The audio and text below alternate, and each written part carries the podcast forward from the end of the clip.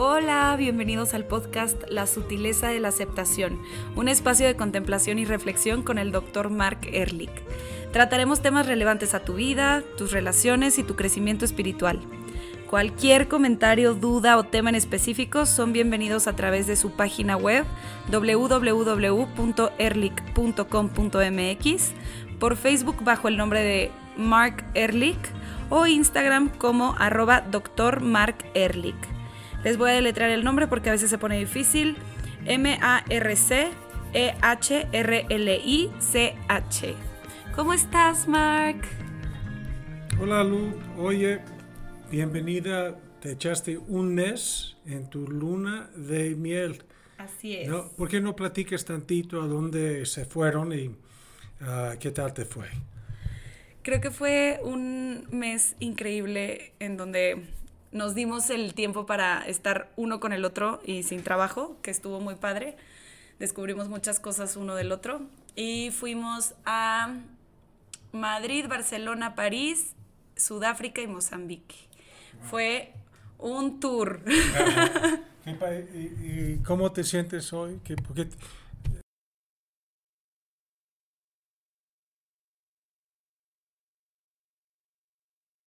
todavía de, de tanto que... Sí, estamos bien. bueno, eh, problemas técnicos, pero ya volvimos. Nos fue muy bien, llegamos, este, seguimos un poco cansados, pero muy felices con la pila al 100, la pila emocional y intelectual, porque pues la física no tanto. pero pues sí, como en un, en un clean slate, que no sé cómo se diría en español, en un... ¿Qué? Estamos empezando de cero, clean slate. Ah, a clean slate. De cero. De cero, ajá. cero. Se siente como muy fresco este nuevo comienzo. Va. Oye, entonces, hoy yo creo, me mencionaste antes de iniciar la- el podcast que alguien te había preguntado acerca del concepto de diamante, Sí, la una personalidad. Ajá. Sí, una de mis amigas escuchó el podcast y como que tenía la duda. No le quedó tan claro a qué nos referimos con esto. Bueno, a mí se me hace tan importante este concepto porque mucha gente cree que su personalidad es, una, es como un bloque, como si fuera una piedra. Por lo tanto, dicen, así soy, como si el soy es una, una sola cosa que es exactamente la, misma personalidad con todas las relaciones, en todas las circunstancias y con todos los temas. Y lo que yo he visto a través de los años, he notado que nuestra personalidad, lejos de ser una sola cosa, es más bien como un diamante. Y tú sabes que el diamante tiene un sinnúmero de facetas, ¿cierto? De cortes. Ajá. Y cada faceta es un rasgo distinto, un rasgo de personalidad distinto. Lo interesante es que, que hay facetas que están en la misma región, en donde nosotros nos sentimos más cómodos en esta región. Por lo tanto, actuamos más desde esta región y por lo tanto nos identificamos con estos rasgos. Entonces, cuando yo te digo, oye, Lu, ¿quién eres? ¿O qué, qué haces? ¿Qué es, ¿Cómo te conoces? ¿Cuáles son dos o tres rasgos que tú automáticamente me vas a contestar? Creo que diría que me gusta tener las cosas bajo control. Una, que ese no me gusta tanto. Creo que soy una persona muy optimista y eh, Extrovertida. extrovertida. Hablo Ah, mucho. Es sí, que iba a decir exacto. hablo mucho, pero pues no sé cómo se dice eso en un concepto. Sí, no, bueno, es- un concepto. Yo soy extrovertida, Sí. yo soy optimista ah, y me gusta tener cierto control. Esos son rasgos de esta personalidad tuya con que tú te sientes más Lu. Yo te puedo decir que yo soy más introvertido, ¿sí? o yo soy honesto, o yo soy leal, o yo soy X. Lo importante es, es darnos cuenta que esos son rasgos que hemos utilizado con mayor frecuencia. No es de que nos, de- nos definen más que otros. Todos somos, como tú sabes, todo. Somos, tenemos acceso a un sinnúmero de rasgos de personalidad a través de nuestras experiencias, a través de cómo son nuestros papás, cuál era la dinámica, en, qué parte del mundo vivimos, en qué momento histórico, por tu género. Si tú eres la, la primogénita o tú eres la bebé de cinco. Todas estas experiencias van activando algunas de estas facetas más que otras. Bueno, tú como dices que eres extrovertida, sin embargo, hay relaciones o hay circunstancias o hay temas en donde tú actúas con mayor ah, eh, introversión o pesimismo. Por ejemplo, ¿en qué circunstancia tú crees que eres un poco más introvertida que extrovertida? Pues creo que cuando cuando estoy conociendo a gente por primera vez, me cuesta trabajo saber qué decir y entonces hablo de más, pero como por ansiedad, no tanto como porque sepa qué estoy diciendo. Entonces parezco extrovertida, pero viene de mi ansiedad de ser introvertida en el momento. Okay. Uno podría decir, si yo te estoy observando y de repente yo te veo muy callada, yo te puedo, te puedo decir, oye Lu, así no eres. Así no eres, tú eres tal y cual. Y tú me podrías decir, no, en este, con esta gente o en esta circunstancia o por este tema soy más introvertida o soy más pesimista. ¿sí?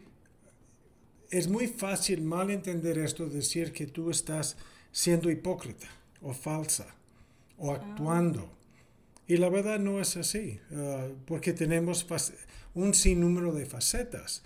Lo importante es, y que en un ratito vamos a platicar un poco más de esto, la conciencia de tu diamante, ese es justo lo que es la madurez.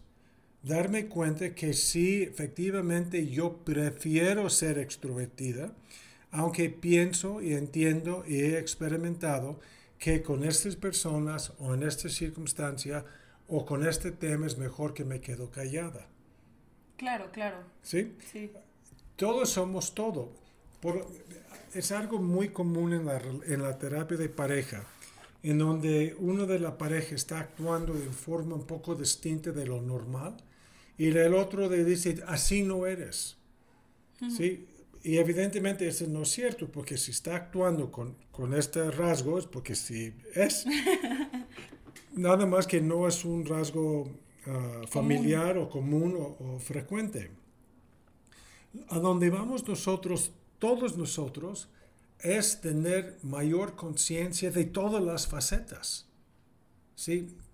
Evidentemente no vamos a tener acceso a los sin número de facetas, porque por género, por nacionalidad, por tu orden de nacimiento, por tu signo astrológico, vas a tener mucho más activada unas partes y no otras. De hecho, ah, en la psicología junguiana hablan mucho de la sombra. Ah, sí, sí, he escuchado. Y la sombra son los rasgos de personalidad que existen en la oscuridad de tu diamante, porque la luz no está acostumbrada, digamos, a activar estas regiones. Eso no quiere decir que no actúes con base de estas facetas. Nada más que no lo, no lo reconoces porque tu concepto de ti misma no lo permite. Exactamente. Y a donde vamos nosotros es el poder decir, sí, no muy frecuentemente, pero también he actuado así. Si alguien te critica por, oye, tú no eres leal, por decirte algo, y tú te conoces por ser una mujer leal, obviamente vas a responder a la defensiva, decir, no es cierto, claro que soy leal. Este genera conflicto. Y la forma de evitar el conflicto es decir, ah, no me había dado cuenta de esto. ¿Me puedes ayudar a identificar cuándo y con quién fui desleal? Y evidentemente tu, tu definición de lealtad es distinta a la definición de la otra persona, pero no importa. Lo que estamos buscando es ver si puedo identificar cómo es cierto que en este momento con esta persona o por este tema fui desleal, ¿sí? no comprometida. lo que sucede es, es que todos tenemos en el fondo el, el miedo de no ser aceptado. Sí. Entonces, si yo te critico, automáticamente te asusta porque la, la crítica podría implica- implicar, sí, sí, implicar, no. Sí, implicar. Sí, implicar que no eres amada y nos espanta.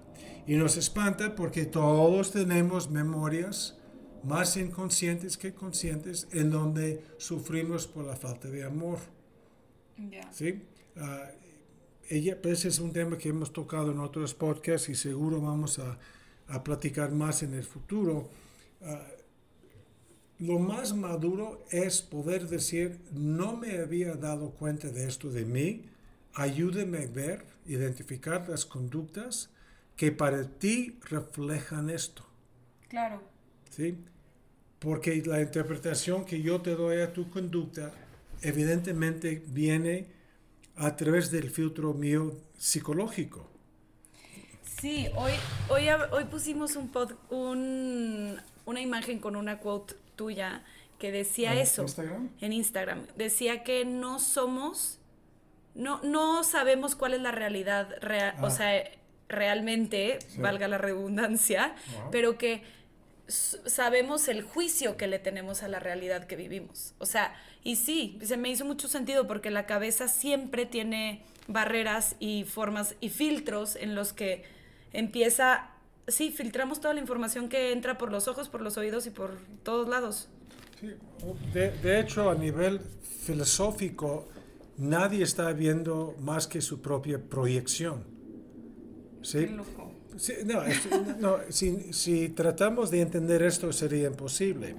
Lo mejor que lo, que lo que podemos hacer es yo pienso, yo veo, a mí me parece, abriendo la posibilidad de otra interpretación. Sí. ¿sí? Pero no hablamos así. Nosotros lo que hacemos típicamente es que interpretamos y suponemos que la interpretación subjetiva mía Es la realidad. es la realidad. Cuando la gente me dice, objetivamente, Tú estás así como, no existe tal cosa. pues sí, me- por adentro me río porque es, es imposible cuando estamos hablando de impresiones de ser objetivos. Claro. Todo es subjetivo, todo es subjetivo. Lo que tenemos que hacer es ser responsables con la subjetividad y no suponer de lo que yo pienso, lo que yo estoy viendo, estoy escuchando, es la realidad, porque esto no existe. ¿Sí me entiendes? Y entonces, con este concepto tan, tan grande como de, pues entonces, ¿cuál es la realidad? ¿Qué es lo, qué es lo que hacemos para crecer? ¿Hacia dónde vamos si no hay una solo lugar a donde ir? Entonces, ¿cuál es este? O sea, yo he, leído en tus libros que hablas de que para llegar a un crecimiento tienes que tener conciencia o para llegar al, cre- al crecimiento personal. Pero entonces, ¿qué es el crecimiento personal? ¿A dónde es? O sea, como, ¿en qué te basas para saber que estás creciendo si todo es una percepción? No me voy a preocupar, de- es, mi- es una percepción, no es importante porque es una percepción. No voy a construir una realidad de mi realidad.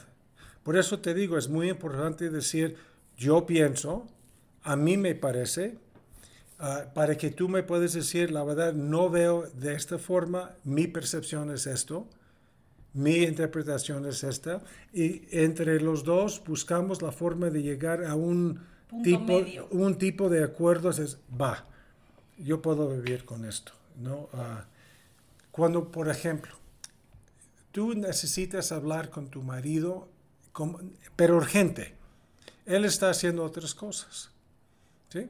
Entonces tú dices, tengo que decirte algo, y él dice, ya cállate, no, no va a decir esto. ¿Cómo, Sí, cómo se dice esto bonito? Ah, No, no, ahorita no. Ahorita no puedo. Ahorita no puedo. Tú percibes esto como un rechazo. Él está percibiendo tu falta de sensibilidad de que está haciendo otra cosa. Claro. Entonces, él se enoja porque tú eres insensible. Tú te enojas porque es egoísta. ¿Quién tiene la razón? Nadie. Nadie. Entonces, lo que tenemos que hacer es, a ver, yo, a mí me afecta de esta forma cuando tú es, haces esto. Lo que no voy a hacer es proyectar una intención en tu conducta. No voy a decir, ah, lo estás haciendo por eso. No, porque ¿cómo voy a saber esto? Lo que sí puedo decir es me afecta de esta forma. Tu intención o tu deseo o tu... Esa ya es otra cosa. Me afecta esto por mis percepciones, por mis sensibilidades. ¿sí? No voy a suponer que tu intención es esta. Lo estás haciendo porque no me quieres o lo estás haciendo porque eres egoísta. Esto es lo que queremos evitar. Y cuando ya entiendes esto que estás diciendo, o sea, como por experiencia propia, cuando ya te abres así como, esto a mí me parece, me, me duele o a mí eh, me hace sentir así, es muy padre porque luego empieza a haber un diálogo de quién es la otra persona, o sea, de quién soy yo, cuando algo no me gusta, haz de cuenta. No me gusta que te frustres conmigo en tal situación porque me hace sentir así. Y entonces empiezas como a adentrarte a ti para también mejorarlo tú, en lugar de pedirle al otro que no haga las cosas que, o sea, no, para no privar al otro de hacer lo que sigue haciendo, sino más bien hablar con tu pareja de forma abierta permite que haya más crecimiento personal. Okay si fuéramos maduros, yo diría, oye, me urge hablar contigo cuando puedes. Claro. O puedo decir, oye, veo que tienes mucho interés en platicar, me das nada más media hora para terminar esta llamada y soy tuyo. Eh, si fuéramos ah, maduros. Pero como todos nos sentimos víctimas del otro, Ah, y hay una parte que yo creo que sería muy bueno en, una, en un podcast futuro de hablar del beneficio de creerme víctima. Sí, porque hay un beneficio que yo obtengo cuando me siento maltratado, cuando siento indignado. Pues es que te quitas de las responsabilidades. Sí, porque entonces si yo soy víctima de lo que tú haces, yo te castigo y no es mi culpa. Bueno, pero vamos a llegar a esto en otro para enfocarnos un poco más. Quiero regañarte, ¿sí puedo? Dígame. Claro, vamos. Dijiste, me haces sentir. En tu ejemplo, dices, tú me haces sentir... No, esto me hizo sentir. Me hizo sentir, me hiciste sentir, me vas a hacer sentir esto no. Tienes que y tenemos que borrar de nuestro vocabulario. Me hiciste sentir. ¿Sí? Porque estás diciendo que esta conducta tuya me hizo sentir algo independientemente de mi personalidad. Tú puedes decir, oye, cuando no me pelas, empiezo a pensar que no soy importante para ti lo cual me provoca tristeza. Okay. Evidentemente no vamos a estar hablando así porque tarda mucho y da mucha flojera, ¿no? Pero si la pareja o, la relación entendemos esto, nos damos permiso de tener un lenguaje um, sucio, básicamente, ¿no? Miguel Ruiz en su libro de los cuatro acuerdos habla de la importancia de tener un lenguaje impecable. Y impecable quiere decir en este contexto preciso, sí, claro, limpio. Cuando tú me dices, tú me hiciste sentir, evidentemente va a ser, no, es mi culpa. Yo no te hice hacer nada. Y entonces, encima de el conflicto original, añadimos otra capa de conflicto de que ya me estás echando la culpa por algo que tú hiciste. Claro. Hemos platicado de la importancia de meter una pausa entre tu interpretación de la conducta del otro antes de que tú respondas. Hay que meter una pausa para ver qué, qué es lo que estoy viendo exactamente. Lo que estoy viendo es que esta persona prefiere ir con sus amigos que quedarse en la casa conmigo, tomar una copita y, ver una serie. Eso es lo que estoy viendo. ¿sí? Lo que tratamos de hacer es describir lo más claro posible la conducta. ¿Qué es la conducta? Yo me siento muy angustiada, fui con mi marido, le dije, me urge hablar contigo, y lo que hizo me, me dio este señal con los dedos, que espérame tantito. Eso es lo que hizo. Tratando de ser lo más objetivo posible en lo que estás viendo. De ahí tienes que preguntarte cómo lo estoy interpretando. Claro. Okay? Estoy interpretando que pobre está muy ocupado en el trabajo y en, en, un momento dado, como sé que me quiere muchísimo, me va a pelar. Ahora yo tengo que esperarlo. Puedes responder así, ¿no? Claro. O puedes decir, ya ves, otra vez. Y cuando es otra vez, parece que es otra vez. Sí, de que entonces la mente va escogiendo memorias que confirman este, esta dinámica en este momento. Entonces todavía más víctima, más indignado me siento, cuando es en realidad mi propio egoísmo que quiero que me pele en este momento. Claro. En vez de decirle, oye, ¿puedes hablar ahorita o, o no? Dices, no, estoy en una llamada, ¿cuándo puedes hablar? Pues tal, tal y cual. Okay. Eso no quiere decir que no tienes ganas de hablar, nada más que pones en un contexto de una relación que mis necesidades no son más importantes que las necesidades de él. Completamente. Okay. Cuando hablamos de crecimiento personal, hablamos de la conciencia de cómo funciona mi personalidad. Ah, entonces cuando alguien hace esto, interpreto como esta falta de amor. Ah, ok. Y esta conciencia de cómo tú estás interpretando los eventos te da lo que es, es un tipo de desprendimiento psicológico de ti misma. Y este desprendimiento... Te ayuda a ver el diamante. estás viendo al diamante más que operando dentro de, ello. Sí.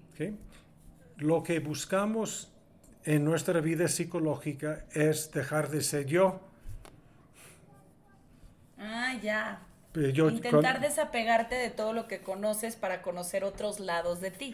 Exactamente. Y la única forma, o más bien la mejor forma de empezar a conocerme es a través de los conflictos. O estudiando actuación y siendo muchos personajes. O no, es chiste, sí, porque tienes que accesar una parte de tu personalidad que a veces no te es cómodo, ¿no? No, y que ni siquiera pensabas que era tu personalidad. A ver, ¿cómo te ayudaron a hacer esto en la actuación? Me ayudaron con ejercicios muy este, reales, como por ejemplo, no sé, vas a hacer este personaje, entonces pregúntate cómo respira, cuál es cómo respira y ponte a respirar como tú crees que el personaje respiraría. Y ve cómo se siente el cuerpo con esa nueva respiración. Y observa qué es lo que nace.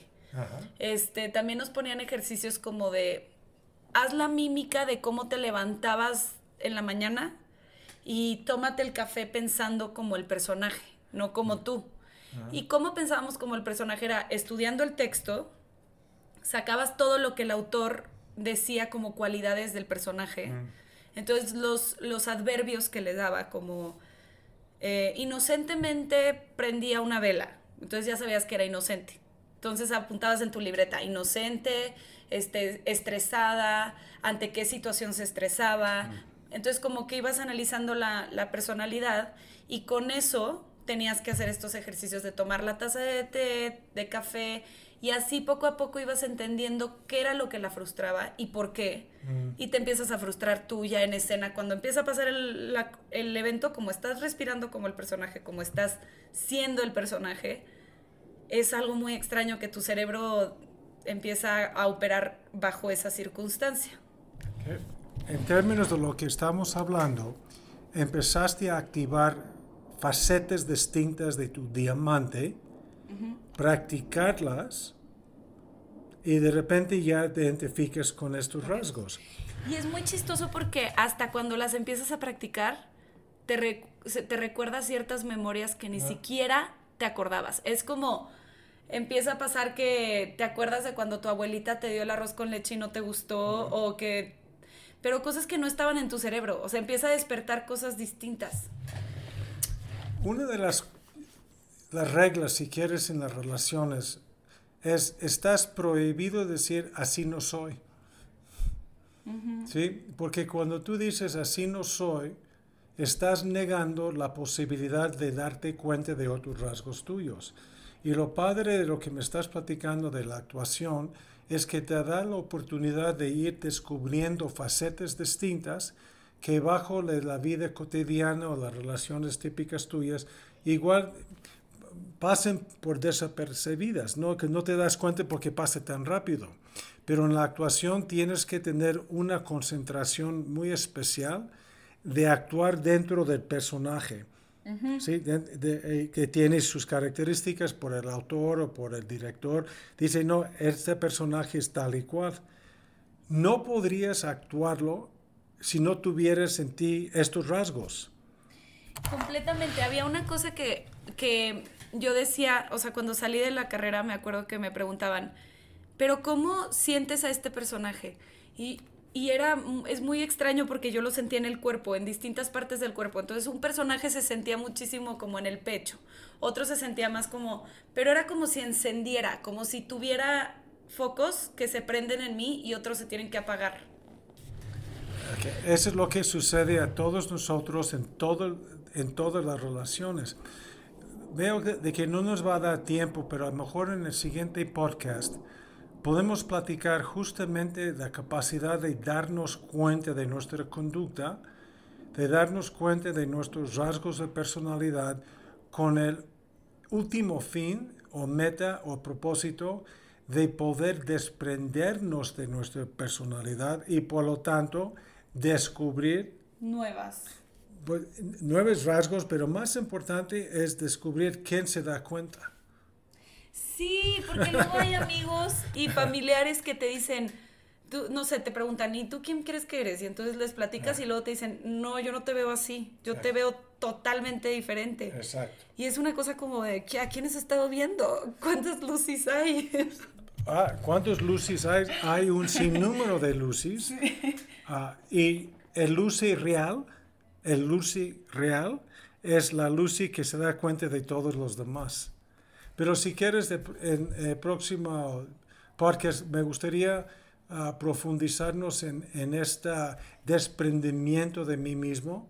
Sí. Ah, porque tengo un ejemplo muy interesante entre una persona que se da cuenta que tiene una voz muy criticona tiene una parte que es criticada y después se da cuenta de estas dos partes. Mm.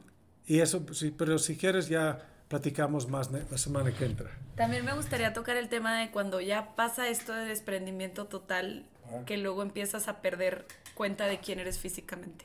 O sea, que dices, ah, ay, ya no me siento humano. Pero bueno. duro, duro, duro, duro. Duro, duro. Ya con esto ya vamos a cerrar.